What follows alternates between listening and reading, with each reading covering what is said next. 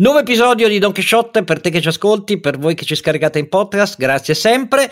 Uh, un editoriale per cominciare sulle ultime novità dal eh, governo Draghi e sui mercati e dopo un approfondimento integralmente dedicato all'esplosione della povertà assoluta nel 2020 eh, nel nostro paese e a cosa non funzionano gli strumenti di welfare che sono predisposti a questo. Non solo il criterio del reddito di cittadinanza, ma anche gli ammortizzatori sociali, le politiche attive del lavoro, la scuola e con Federico Fubini del Corriere della Sera la speranza non solo di capire meglio, di spiegarvi meglio, ma di identificare anche quali strumenti servono rapidamente per affrontare questa emergenza.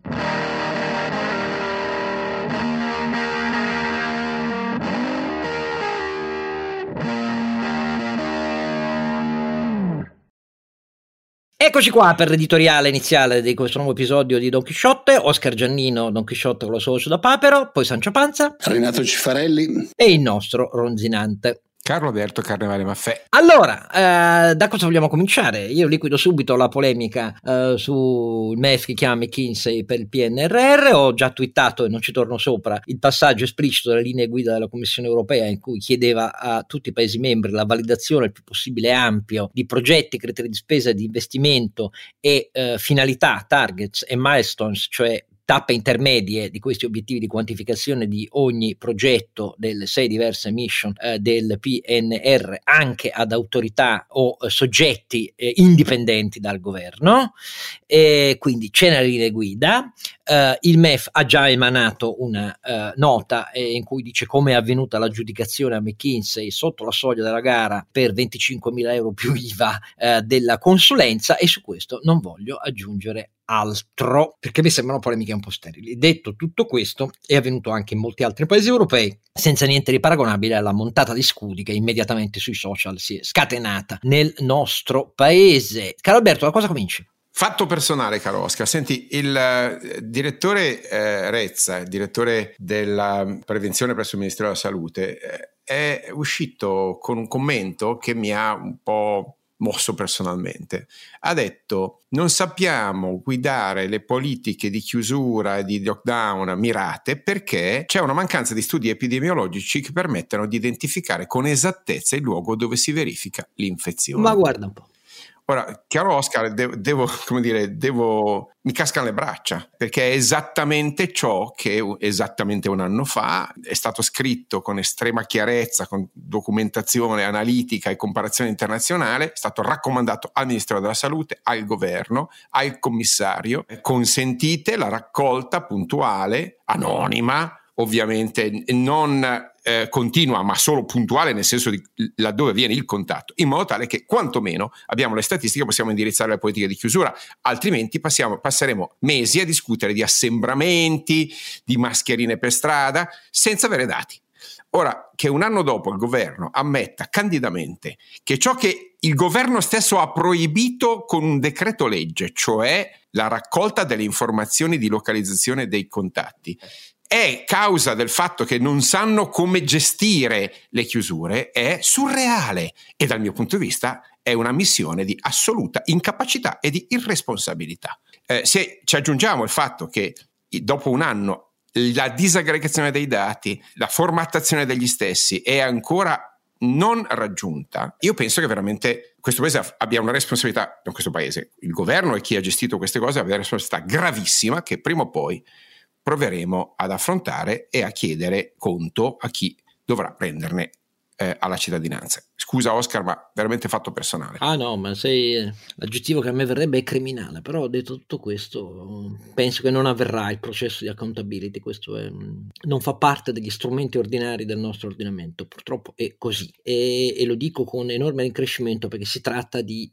molte migliaia di morti in più per il semplice fatto di non avere una base epidemiologica territoriale per le chiusure, di non avere il tracciamento, di non avere uno standard di gestione e raccolta dei dati, eccetera eccetera, eccetera. Tutto ciò che un anno fa, tra il mese di febbraio e il mese di aprile, per essere precisi, inondò i tavoli con le diverse proposte eh, del governo Conte 2, è rimasto eh, lettera inespressa e messa sotto il tavolino. Ecco dove siamo e questo. Enormi polemiche giuridiche su ciò che nel nostro ordinamento si può fare e non si può fare, divise in curve da stadio contrapposto, ma nella sostanza è quello che è avvenuto. Quindi insomma, siamo in pochi a pensare così. Peccato, perché vuol dire che siamo in pochi eh, ad avere la precisa dimensione di responsabilità pubblica del nostro paese. Renato, tu invece da dove cominci? Ma io invece volevo parlare di alcune cose che ho visto che considero positive questa settimana. Allora, io ho visto che eh, la crisi sta portando di nuovo a merger and acquisition, cioè alla fusione tra aziende. È un periodo molto difficile, è un periodo in cui sappiamo che moltissime aziende sono in difficoltà, anche per esempio quelle della moda, Rosso ha acquisito Jill Sanders, però mi sembra che ci sia anche la voglia di andare avanti, cioè di costruire un futuro e questo mi fa, mi fa ben sperare per il futuro. Il vero grande problema che vedo, che la mia impressione è che per l'ennesima volta ci sia una specie di bivio in cui ci sono alcune aziende che stanno andando eh, diciamo molto bene, stanno prendendo una strada comunque che le porterà a sopravvivere ad andare bene più avanti e alcune aziende invece che stanno andando ormai verso il baratro, cosa che porterà agli NPL, che porterà problemi anche del, a livello finanziario e cose di questo genere. Uh, certamente il vero grande problema che si pone in questi periodi è quante aziende nasceranno e come eh, si svilupperanno, perché poi che le aziende ad un certo punto smettano di esistere fa parte del ciclo economico. Il problema è quante ne perdiamo e quante ne nasceranno. Questo, questo, è quello che mi preoccupa un po' di più in questo momento, però ti devo dire che dal punto di vista del, così, della sensazione, vedere così tante operazioni di merger, eh, anche per esempio il gruppo Mandarin che ha comprato il più grosso produttore di cioè un grosso produttore di ceramica in Spagna, eccetera, cioè tutte queste operazioni mi fanno ben sperare poi perché queste aziende siano pronte per andare avanti dopo la crisi. Allora, allora, io eh, aggiungo solo un'ultima cosa e atteso nei prossimi giorni, ma ci dedicheremo sicuramente un episodio, eh, il primo de- decreto strutturale, per così dire, di misure congiunturali di emergenza del governo Draghi, eh, il decreto sostegno, eh, viene individuato così. Dentro io m- mi limito a dire che su tre cose mi aspetterei novità, vedremo, perché la prima è quella della scadenza dei licenziamenti che io voglio sperare ci sia un criterio di cernita tra chi resta collegato al no, ma alla cassa Covid e chi invece può tornare e quindi anche licenziando ma a, agli strumenti ordinari oggi presenti, ma soprattutto a eh, elementi di riforma immediata, cioè immediata apertura di tavoli tra tutti le, le, le, associazioni datoriali e sindacato, tutti insieme per dare l'idea che c'è poco tempo per definire un ammortizzatore universale e politiche attive del lavoro basate sulla occupabilità. E questo è il primo punto. Il secondo punto, quello sui criteri diversi del sostegno alle imprese. Uh, le anticipazioni parlano di criteri che non sono più quelli del passato legati ai ristori, per così dire, cioè alle sovvenzioni dall'aprile dell'anno scorso, ma per classe dimensionale. Attenzione alle classi dimensionali, vedremo che cosa vuol dire. Il problema è che anche solo con la classe dimensionale si lascia fuori un bel pezzo del mondo autonomo, quindi sono curioso.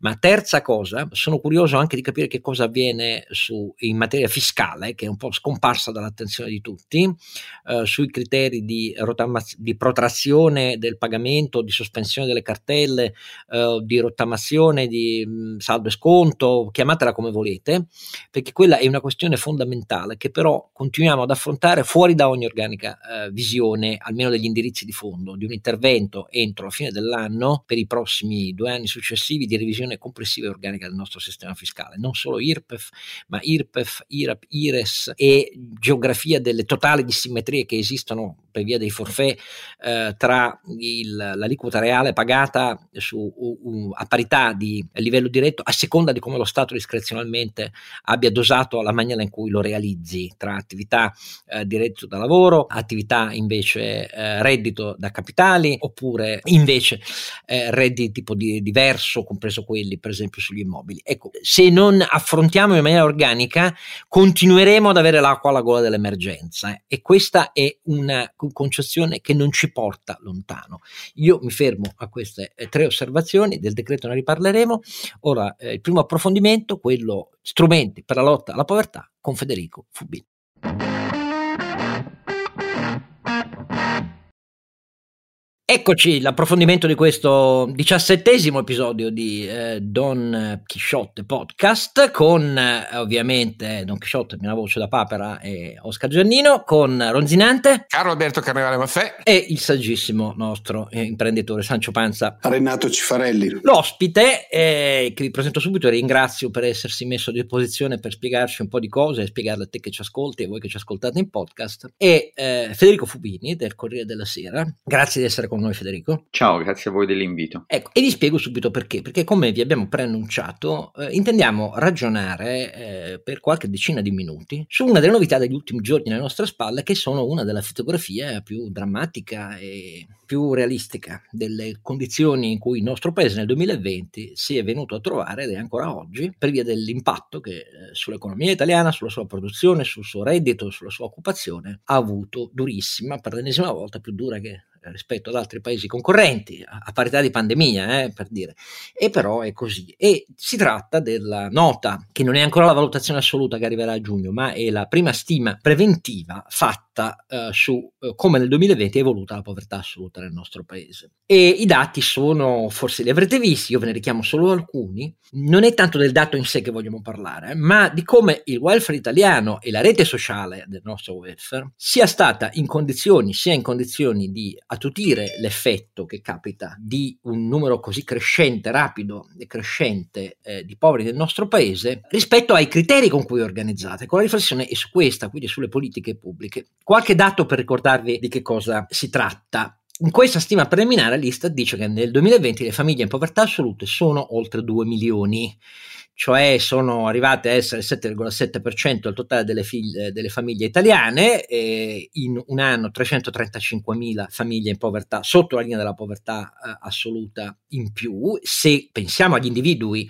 che compongono queste famiglie, eh, stiamo parlando di una platea di 5,6 milioni di italiani, cioè siamo arrivati al 9,4% dal 7,7% eh, del 2019, cioè un milione in più rispetto all'anno precedente. Ecco, un milione di poveri assoluti in più.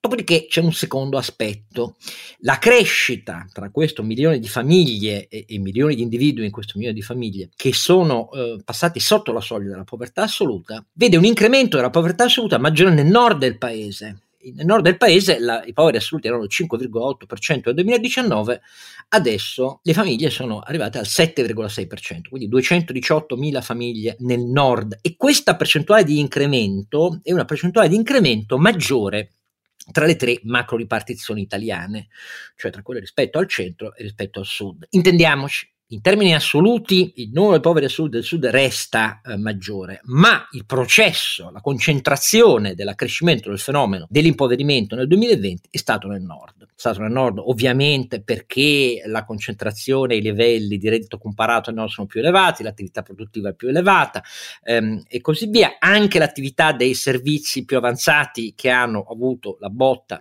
maggiore rispetto alla stessa manifattura del 2020 lì è più concentrata, ma resta il fatto che come si vede, la parte più, tra virgolette, ricca rispetto alla media e alla mediana del reddito eh, pro capite disponibile nel nostro paese eh, è quella che vede eh, il peggioramento più rapido e eh, di intensità maggiore eh, nel nostro paese. Perché abbiamo chiamato Federico Fumbini? Perché con lui, che aveva anticipato tempo fa sul Corriere della Sera, in splendida solitudine, se mi è permesso dire, la percezione netta che questo fenomeno si determinasse e anche che si determinasse con una rapidità e intensità maggiore nel nord rispetto alle altre due grandi macro aggregazioni del paese, lo aveva scritto proprio richiamando il tema che noi vogliamo affrontare oggi, perché purtroppo di fronte all'andamento dei dati, sia pure in una stima preliminare, possiamo far poco tranne che prenderne atto e capire che questa è la base che dovrebbe essere aggredita dalle misure eh, del governo Draghi, non solo il PNRR, ma poi con tutti i provvedimenti economici, con la revisione generale degli interventi a sostegno dell'economia e del lavoro e della povertà nel nostro paese,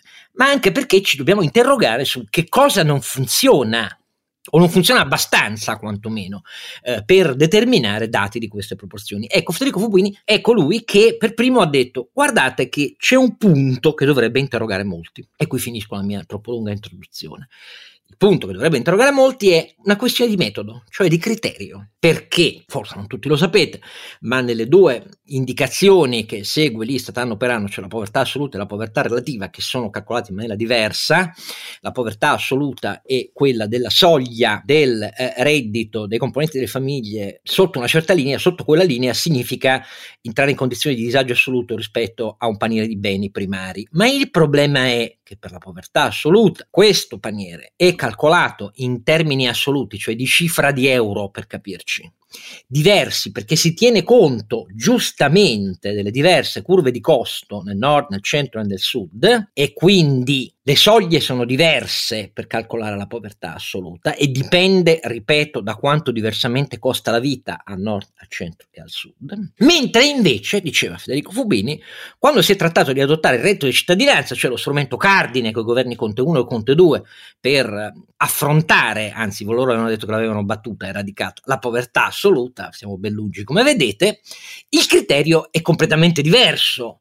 Ed ecco quindi che succede, scriveva tempo fa Federico, esattamente quello che l'Istat adesso ha confermato quando dice che a nord c'è la percentuale di peggioramento più elevata rispetto agli standard di vita, tanto da vedere il peggioramento sotto la soglia della povertà assoluta più elevato a nord che al sud.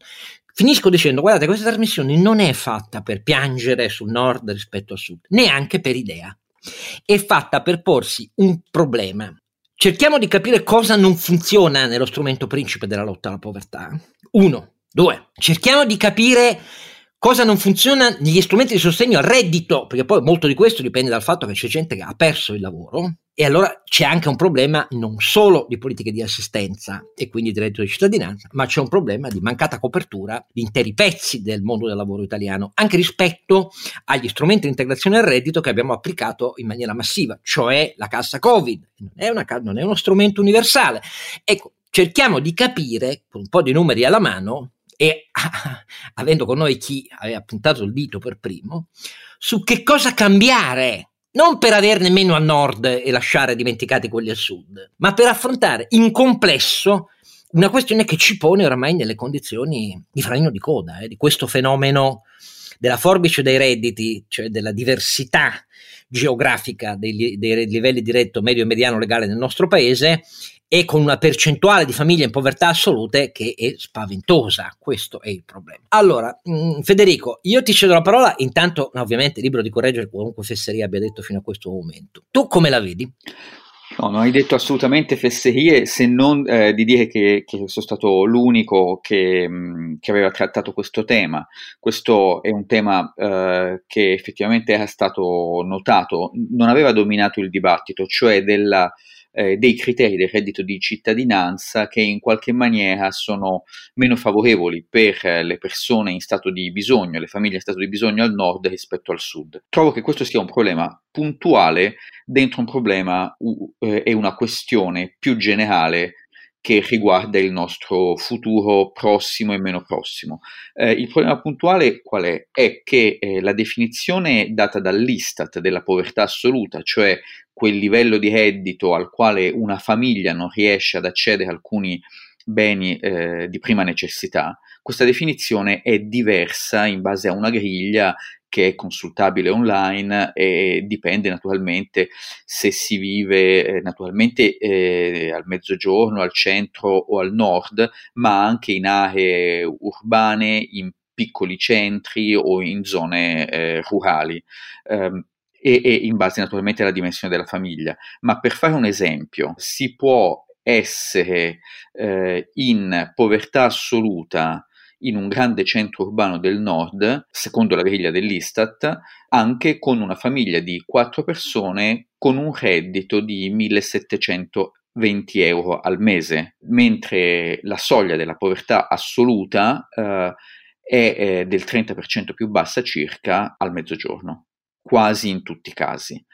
Ora, eh, ovviamente questo è logico perché il costo della vita a Milano e eh, in provincia di Caserta non sono gli stessi, anche se, piccola parentesi, non è logico che anche i dipendenti statali penso per esempio agli insegnanti, guadagnino a Milano come in provincia di Caserta. Questo è un, è un tema, non ne, trattiamo, non ne, trattiamo, oggi, ma è sicuramente un tema che si pone. Ora, il reddito di cittadinanza non è pensato così, eh, fissa dei livelli che sono orizzontali su tutto il paese, con il risultato di andare a coprire bene, in maniera diciamo adeguata, eh, questo livello della povertà assoluta al sud, ma in maniera molto inadeguata al nord.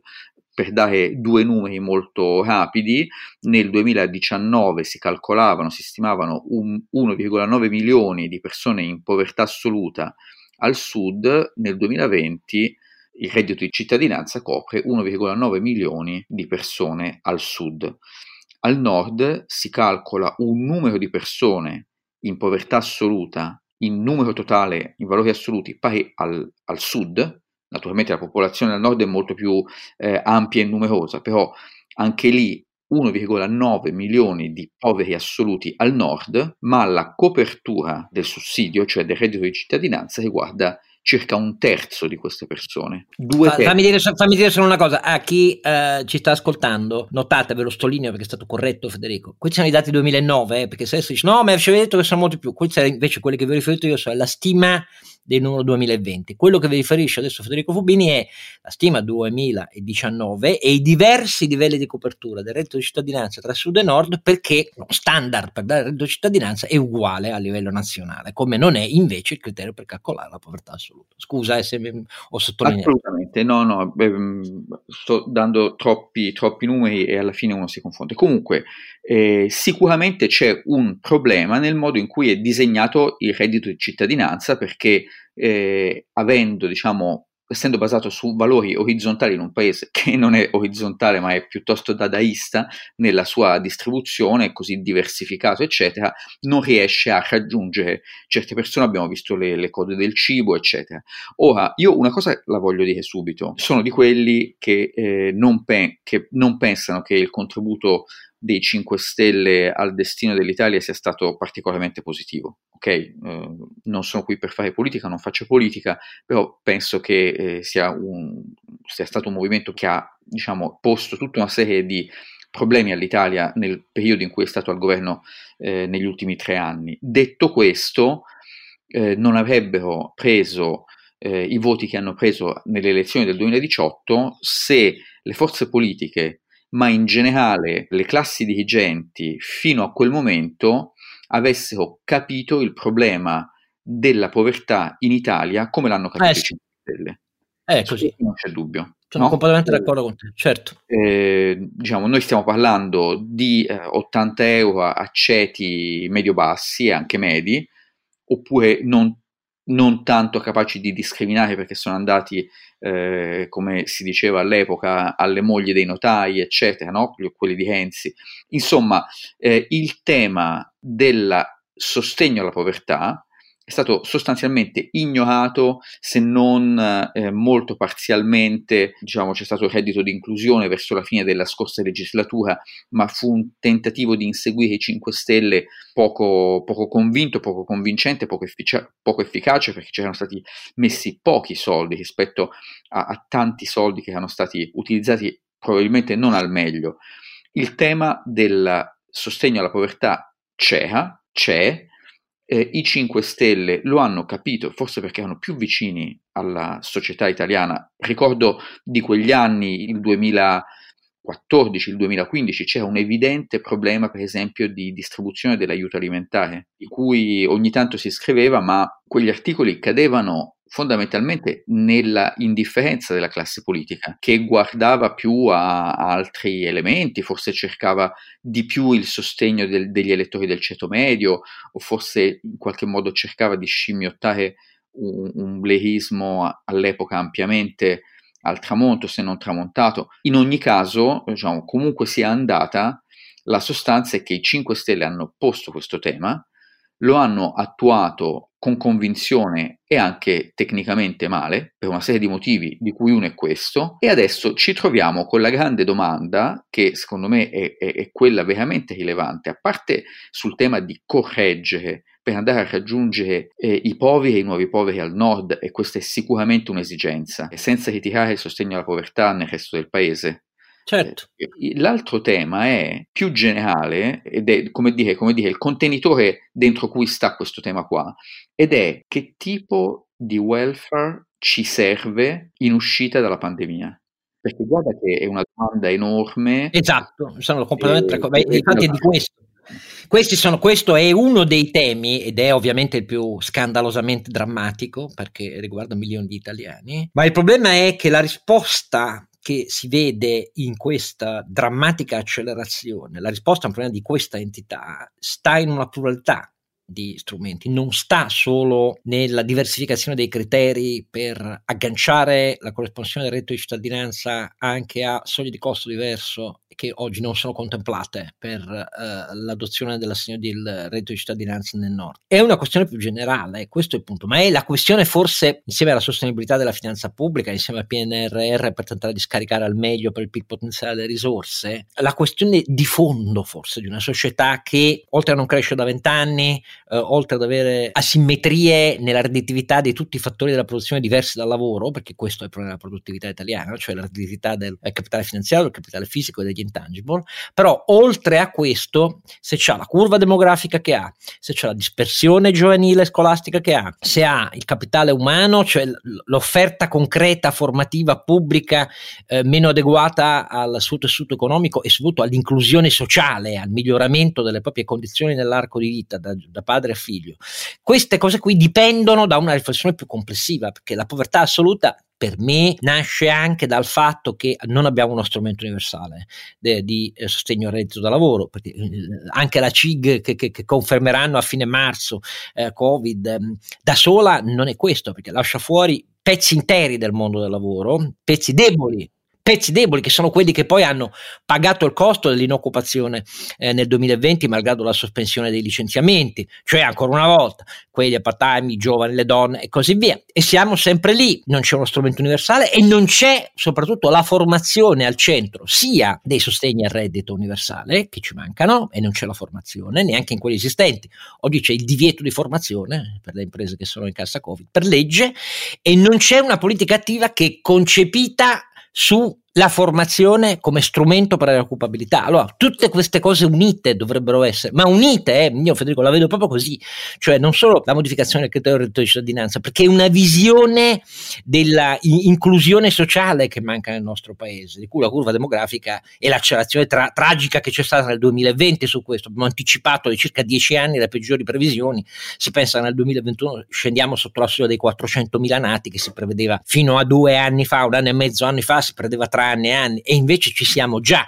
Ecco, questa è un po' la mia impressione di fondo. Mi interessa capire, Renato, un imprenditore come la vede di fronte a quello che ci ha detto Federico. Ma allora, a parte che una delle cose che citava lui mi ricorda una delle cose più odiate in Italia che sono le gabbie salariali, però a parte questa cosa qua, allora la mia, la mia impressione è questa, eh, la crisi ha aggravato moltissimo la situazione perché come accennavi tu poco fa è andata a colpire le persone che erano già vicine alla soglia di povertà, cioè tutti quei lavoratori a bassa intensità, diciamo, intellettuale, lavoratori intermittenti, cioè tu pensiamo solo a cosa ha voluto dire la chiusura di tutta la parte del turismo, ristoranti e cose di questo genere, dove avevi una fortissima quantità di persone che magari sono in località disagiate, perché poi noi pensiamo sempre alle grandi città, ma i poveri ci sono un po' dappertutto, eh, e che eh, lavoravano magari tre mesi mesi, cinque mesi, sei mesi, cosa che eh, sembra poco ma ti porta fuori dalla, dalla soglia di povertà. E invece tutte queste persone che hanno un lavoro intermittente eh, oppure non so, quelli delle cooperative, cioè eh, la chiusura delle aziende porta gli insider, quindi tutte le persone che sono assunte in cassa integrazione. Certo, non è il massimo della vita, non prendi i soldi che prendevi di solito, però hai un reddito e tutti i marginali che ci sono in moltissime aziende, quindi facchini, persone che avevano il contratto a termine, gli interinali, eccetera, eccetera, vengono espulsi in quel momento dal mercato del lavoro. E quindi tu ti ritrovi con eh, tutte le persone che erano marginali non, che non hanno nessun tipo di reddito. Questo è il grande problema. Poi da imprenditore devo dire che ti spezza il cuore perché naturalmente eh, tu ti trovi davanti a un sacco di persone che vengono eh, a cercare lavoro eh, perché sono in grande difficoltà e tu, purtroppo tu non, non è che puoi dare il lavoro a tutti, insomma. Una lancia la voglio spezzare però eh, verso chi in Italia fa volontariato, cioè ci sono una montagna eh, di persone che dedicano il loro tempo a queste persone in difficoltà, ci sono tantissimi che contribuiscono anche economicamente a, a sostenere il volontariato e, e questo ci permette di avere un po' meno persone disperate. Detto questo, la formazione e il la riqualificazione delle persone secondo me è sicuramente uno dei metodi da fare, ma dei, un'altra delle cose da fare sicuramente è anche facilitare l'accesso al lavoro in Italia, cioè siamo diventati troppo burocratici, ormai nessuno pensa di fare un'azienda in Italia e se non facciamo aziende sarà difficile che riprendiamo, forse sono stato un po' lungo ma... No, no, no, ti correggo solo su una cosa, perché tu a un certo punto hai, hai usato un'espressione che a chi ci ascolta può sembrare puro classismo da imprenditore, cioè hai detto quelli a bassa intensità di capitale umano a lavoro intermittente. Uh, ricordo a te che ci ascolti che siamo anche il paese con record invece di coloro che uh, hanno una formazione terziaria che sono a immagine al mercato del lavoro e cioè eh, condannati se ce l'hanno a lavoro intermittente se non l'hanno perso. Eh, perché questo dipende da come abbiamo costruito il nostro dannato mercato del lavoro. Questo sì, è... io eh, scusami, oh, mi sono espresso male, probabilmente la mia idea era, non era sulle persone che hanno... No, no, no, ma lo dico solo... Non per... era naturalmente sulle persone, era sul tipolo, sulla tipologia di lavoro, cioè ci sono alcuni lavori intermittenti che diciamo eh, se fai il facchino non è che sia ad altissima intensità intellettuale, purtroppo ci sono un sacco di persone che sono adattate a fare quello anche se sono laureati, eh, oppure i laureati bravi sono anche scappati e questo è un altro dei nostri problemi. Allora, brevissima pausa e, e si riprende.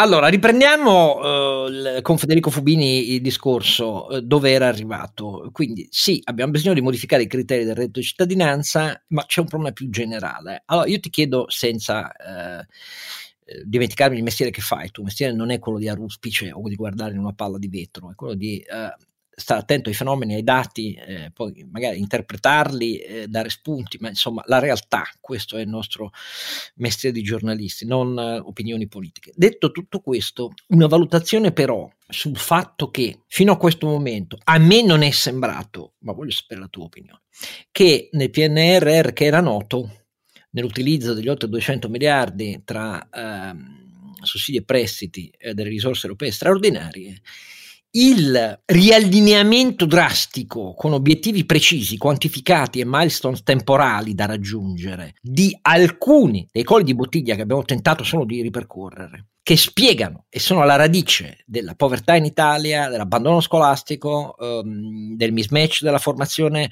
eh, scolastica, cioè le diverse componenti che purtroppo militano tutte insieme a favore della mancata integrazione e ascesa dei redditi della nostra società. Ecco, io non avevo l'impressione che questo ci fosse. C'era un'adesione alle sei funzioni, mh, alle sei missioni fondamentali delle guidelines europee, ma poi se uno andava a vedere su questi temi qua, c'era poco di concreto e mai concretizzato con obiettivi numeri di recupero. Almeno questa è, è, è stata la lettura che noi abbiamo proposto a chi ci segue. Secondo te, e da quello che percepisci, su quale forse di questi colli di bottiglia con il governo Draghi si è concretamente a lavoro per tentare di adottare metriche e obiettivi un po' adeguati alla drammaticità della condizione di cui stiamo parlando oggi? Guarda, il, il PNR italiano, il piano italiano del Recovery Fund, come l'aveva lasciato il governo Conte 2, sicuramente ha, diciamo quantomeno molto incompleto, mancavano cifre, man- mancavano obiettivi quantificati, mancavano no, criteri di performance, però devo dire una cosa, aveva indicato, aveva indicato 5-6 miliardi per le politiche attive del lavoro nella sua ultima versione, sì.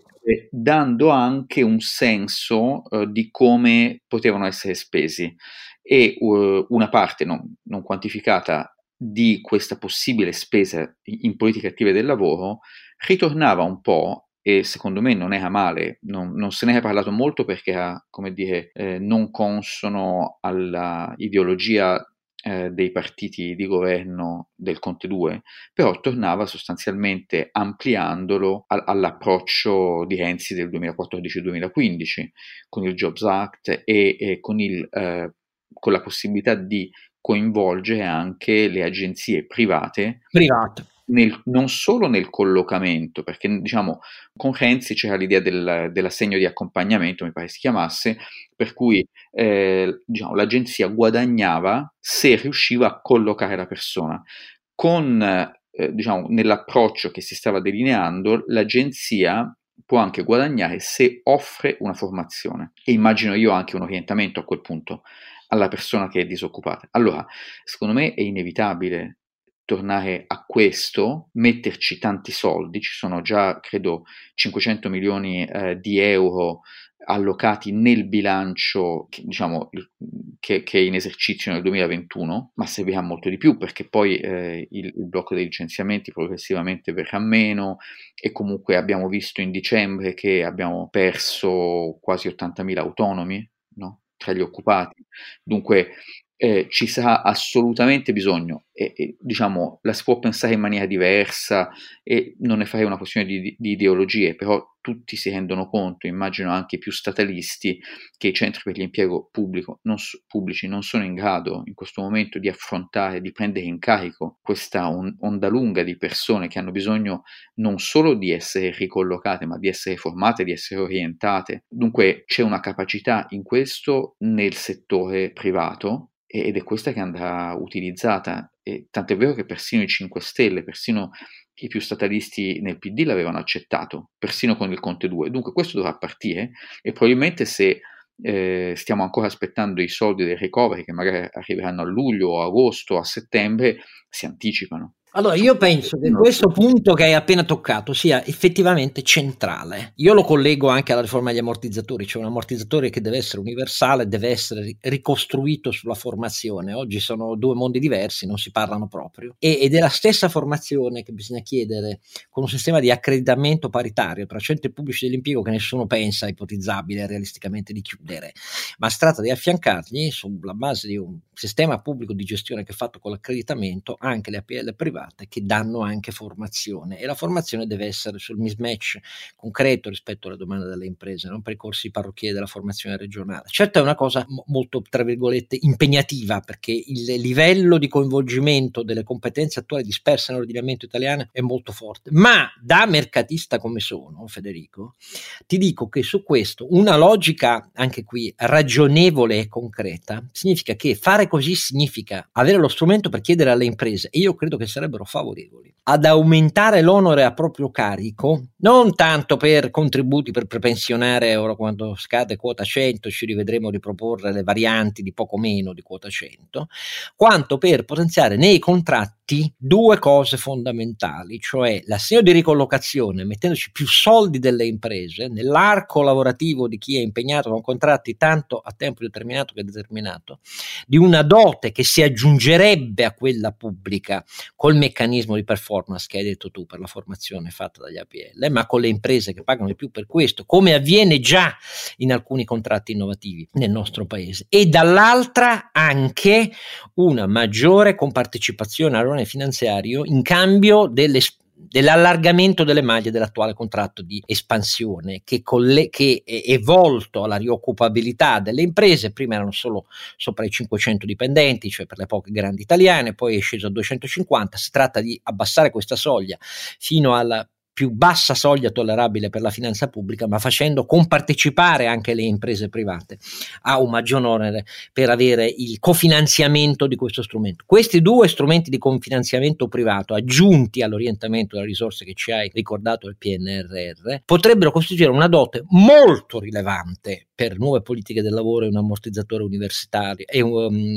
um, universale volti e costruiti entrambi sulla rioccupabilità e il sostegno al reddito in cambio però di condizionalità sulla formazione e su poi il sì a nuovi posti di lavoro che ti vengano dall'intermediazione di chi hai scelto come soggetto. Io sono molto convinto che ci siano nel mondo privato e l'esempio che abbiamo fatto spiegando qui in un recente episodio è proprio il contratto metalmeccanici, dove oltre alle novità del mansionario superando quello del 1973 Fordista, eh, l'aumento della quota a carico delle imprese per il diritto individuale alla formazione a carico delle imprese coi fondi bilaterali tra imprese e sindacati vanno esattamente in questa prospettiva. Cioè io lo dico da un punto di vista di una sinistra riformista, non credo affatto che il mondo delle imprese sarebbe insensibile a questo, per il semplice fatto che come si vede altrimenti ci sono cali, botte di tali proporzioni sulla domanda interna, non sull'equa, ma sulla domanda interna,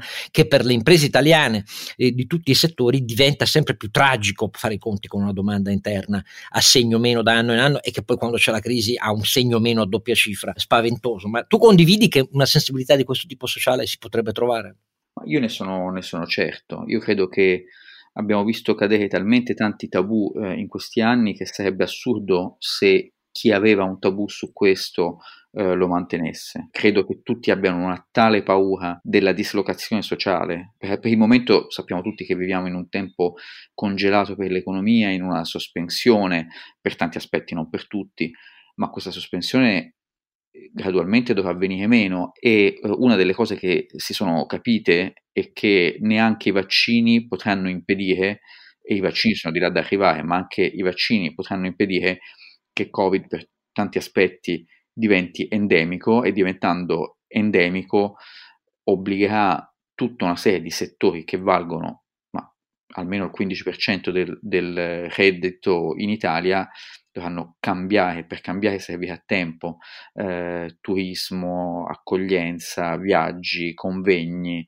tantissimi, ristorazione ovviamente, ma veramente ci sono talmente tante cose da ripensare che dovrà essere offerto a tante persone un percorso. Aggiungo una cosa che secondo me è necessaria e anche qui ci sono stati dei tabù ideologici o dei tabù amministrativi, ma lo Don Chisciotte Cifarelli giustamente lo diceva, si potrebbe anche pensare pragmaticamente a dire in questa fase eccezionale si eh, sospendono tutta una serie di vincoli che fino ad oggi eh, valevano per lanciare una nuova impresa. Bisogna rendere facile aprire una nuova impresa.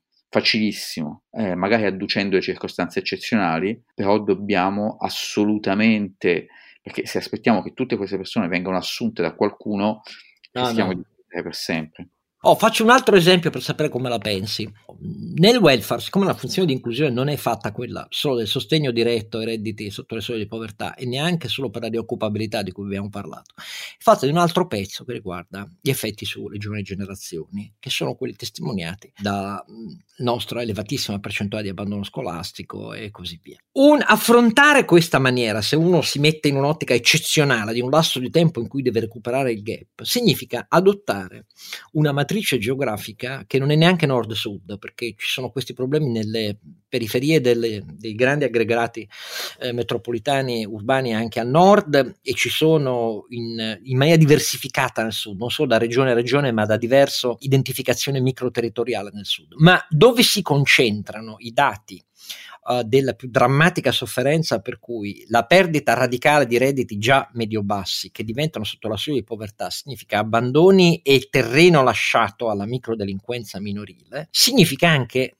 essere disponibili, per esempio, ad adottare, Federico, dei criteri per cui nella attribuzione delle risorse del Fondo Scolastico Nazionale, del Fondo Universitario Nazionale e i termini equitativi vengano superati con una quota molto rilevante, non solo emblematica simbolica del totale dei fondi in base alle performance da ottenere in quei territori dove si identifica uh, l'offerta formativa più inadeguata, dove si identificano i fenomeni di disgregazione sociale che riguardano i giovani, che poi si riverbereranno nel loro arco vitale in una bassa occupabilità, in un basso reddito e anche in forme estese di micro o macro criminalità.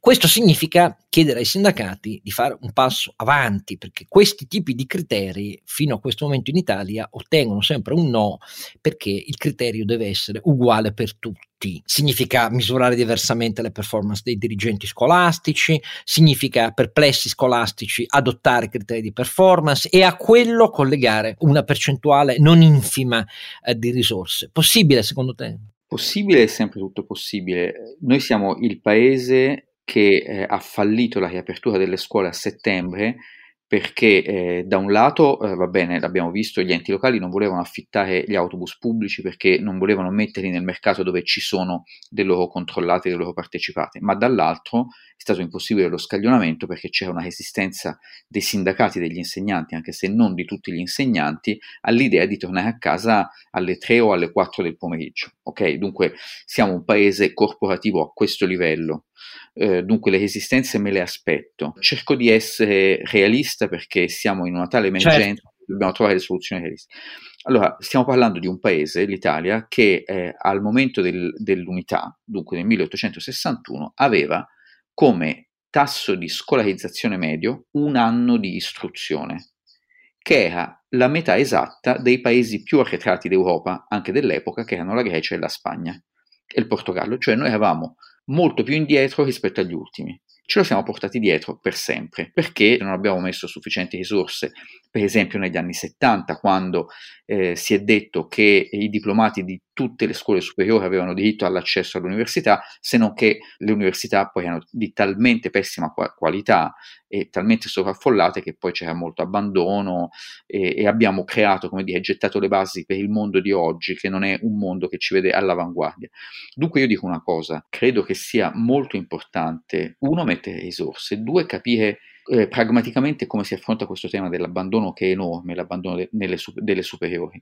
Io farei, e ancora una volta sono fuori dal mio mestiere di giornalista, come dicevi te, ma da cittadino farei una cosa molto semplice, obbligo scolastico dall'età di tre anni alla fine delle superiori. Obbligo. Che vuol dire metterci soldi, perché vuol dire più insegnanti, quello che uno vede è che eh, nelle periferie di Napoli i bambini a 4 anni sono già indietro rispetto ai bambini neanche particolarmente di periferia eh, di Milano della stessa età. Sono già indietro, misurabile, misurato. E l'abbandono è molto basato sul fatto che le persone abbandonano non appena finisce l'obbligo scolastico a 16 anni. Se uno mette l'obbligo scolastico fino alla fine delle superiori, poi se uno boccia l'esame di maturità è un altro conto, già questo lo affronta non è ideale, eh, sono per un mondo dove le performance siano misurabili, sono assolutamente d'accordo con te. Eh, non so se sia qualcosa che si riesce a consegnare al nostro paese eh, sì. nei prossimi mesi. Questo... Probabilmente in nome del realismo hai ragione tu, è inutile che io dica di no. Però sì. Allora, intanto time flying e quindi eh, il tempo è volato. Eh, e... Però io voglio fare una domanda a Federico. Oh, eh, non sapevo no, se iniziamo un po' a scappare. No, voglio fare una domanda all'opinion maker però Federico Fubini, perché gli devo chiedere un contributo a far superare culturalmente il tema della lotta alla povertà e se vogliamo anche della riforma fiscale, se è una cosa che ha detto Draghi, una roba molto chiara, ha parlato di Danimarca. Allora quando io sento la parola Danimarca mi scattano in mente una serie di meccanismi mentali su un modello di welfare, caro Federico. Allora, eh, torno però al, al cuore del, della, della, domanda, cioè noi non siamo riusciti a superare il tema della parità di potere d'acquisto tra nord e sud e ce lo siamo ritrovati reddito di cittadinanza. Non siamo neanche riusciti a superare il tema della misura reale dell'ISEE, dell'indicatore di situazione economica equivalente. Quindi di fatto noi sprechiamo gran parte del welfare che allochiamo, perché o va alle persone sbagliate, ISEE, o va nel modo sbagliato, parità di potere d'acquisto. Quindi domanda all'opinion maker. Riusciamo a far capire che il modello di welfare aziendale che negli ultimi anni è riuscito ad accettare la distribuzione di voucher che danno diritto all'accesso a beni reali e sono detassati. Certo, stiamo parlando di poche centinaia di euro, ma il modello sta funzionando. Invece che erogare moneta, quindi invece che fare trasferimenti. Ora, se noi prendiamo il modello del welfare aziendale e affrontiamo lotta alla povertà, dando un mix di trasferimenti monetari, ovviamente, ma anche di voucher per l'acquisto di beni reali, utilities, alimentari, quote d'affitto, farmaci, beni di prima necessità, in una rete di esercenti convenzionati, utilities convenzionati, dove avremo anche un secondo vantaggio, siccome sono convenzionati, i prezzi e, e i volumi di questo genere di servizi sono più efficienti e quindi di fatto compri di più a parità di valore. Ora, questa cosa che sta funzionando lentamente ma stabilmente nel welfare aziendale, cioè la distribuzione di quote, di voucher che danno diritto a beni reali e quindi che incorporano strutturalmente la situazione economica perché sono beni reali e incorporano strutturalmente potere d'acquisto perché vengono erogati nei luoghi dove la gente vive. Ecco, una riforma del welfare per la povertà che vada verso un mix, quindi non denaro a tutti in modo sbagliato e in modo iniquo, ma almeno una quota significativa di voucher che oggi sono più facilmente accettabili in termini culturali. L'obiezione di qualche anno fa era ma le vecchiette non sanno usare la carta di credito. Eh? Direi che dopo il cashback questa obiezione possiamo pure ritirarla. Eh? È un passaggio che riusciamo a far passare nella testa della gente, perché l'obiezione principale non è economica, è nettamente più efficiente questo modello, nettamente più efficiente, più equo, più corretto, più controllato, possiamo raccogliere dati e quindi reindirizzare, possiamo fare data driven policies. Il problema è che c'è un rifiuto culturale dell'accettare il voucher perché ci ritorna, ci riporta alle tessere annonarie, con, questa, con questo, come dire, abominio dal mio punto di vista di paragone. Ecco, che cosa ne dice Federico Fubini? Si può passare, si può cercare di far passare questa logica? Guarda Carlo Alberto, ne, ne sai più di me e mh, lo dico da, da cittadino più che, più che altro. Eh, secondo me una delle poche cose buone della pandemia è che ha messo a nudo i veri problemi e che ha fatto cadere una serie di tabù. Dunque non si capisce perché non debba cadere anche questo tabù. Dunque sarei personalmente favorevole. Una cosa che, che vedo è che ci sarà da trovare un mix, un equilibrio complicato tra la necessità evidente, non solo in Italia, di qualcosa che, vabbè, gli anglosassoni lo chiamano Universal Basic Income, ma sostanzialmente è una forma di reddito di cittadinanza, o chiamiamolo come vogliamo, perché tante persone che staranno ai margini, purtroppo per un tempo prolungato, unita agli incentivi a tornare al lavoro. Questo equilibrio non è facile perché poi si trovano sempre, si creano sempre le posizioni di rendita, ma eh, credo che sia veramente una delle missioni anche, anche del, del, recovery italiano, no? di trovare un, un equilibrio fra queste due cose e, e dunque tutto quello che può aiutare, incluso eh, il meccanismo dei voucher che tu dici, sicuramente va nel, nella direzione giusta. Allora, eh, non ci resta che ringraziare Federico Fubini per eh, il tempo che ci ha regalato e la chiarezza con cui si esprime e scrive, per quello che mi riguarda, perché io sono un po' critico su molte cose che vedo. Eh, eh molti criticano Federico spesso, io spesso difendo lo rilancio perché mh, ho sempre man- trovato eh, la maniera di imparare da come lui affronta il suo mestiere. Non è per farmi dire grazie, non è una sviolinata, ma io penso che i crediti maturati vanno riconosciuti. Io ho una, un credito personale nei confronti di Federico Fubini negli anni, quindi lo, lo riconosco. Buono, detto da eh no, te è vero. No, no, glielo, glielo, riconosco perché a volte mi rendo conto che anche convincere i direttori di fare certi articoli, avendo passato decenni, è complicato. È complicato. La parte più difficile non è no. farsi leggere, ma farsi approvare. No, eh, perdonate, adesso... Ne sappiamo qualcosa, Carosca. Ecco, eh, eh, no, ma appunto, e quindi eh, io chi ci riesce con successo lo ammiro due volte perché imparo ed è in condizioni di, secondo me, poi ripeto, nostre, eh, il nostro criterio analitico n- non è magari diffuso e condiviso, ma questo è un altro paio di maniche, per così dire. Ecco, cioè il, il mainstream delle semplificazioni ha perfettamente legittimo diritto di esistere, eh, a patto che ci sia uno spazio, e anche su grandi giornali come quelli della sera, per chi eh, tenta sui numeri di S- spiegare. Sì, posso però, Federico ha fatto una cosa molto importante, ha sdoganato l'economia dalla pagina 23 del Corriere della Sera, ma, esempio, più verso l'inizio direi che è già un contributo molto importante, bene, quindi lo ringraziamo. Allora, gra- grazie di tutto Federico. Allora, intanto, caro Sancio Cifarelli, eh, bisogna ricordare a chi ci ha ascoltato, bontà sua, dove ci trova? Dove ci trova? Allora, il sito è donchisciottepodcast.it, abbiamo anche attivato eh, come ne abbiamo già parlato, le donazioni, se siete così gentili e vi ringraziamo già in anticipo. Eh, e poi le piattaforme per iscriversi gratuitamente al podcast in modo che vi arrivi direttamente nel telefono, che sono Apple Podcast, Google Podcast e poi Spotify per chi usa Spotify e Spreaker, queste sono le principali, poi ce ne sono a- molte altre, ma non stiamo qua per un'oretta a parlare di tutte le piattaforme podcast che ci sono. Grazie a tutti e al prossimo episodio.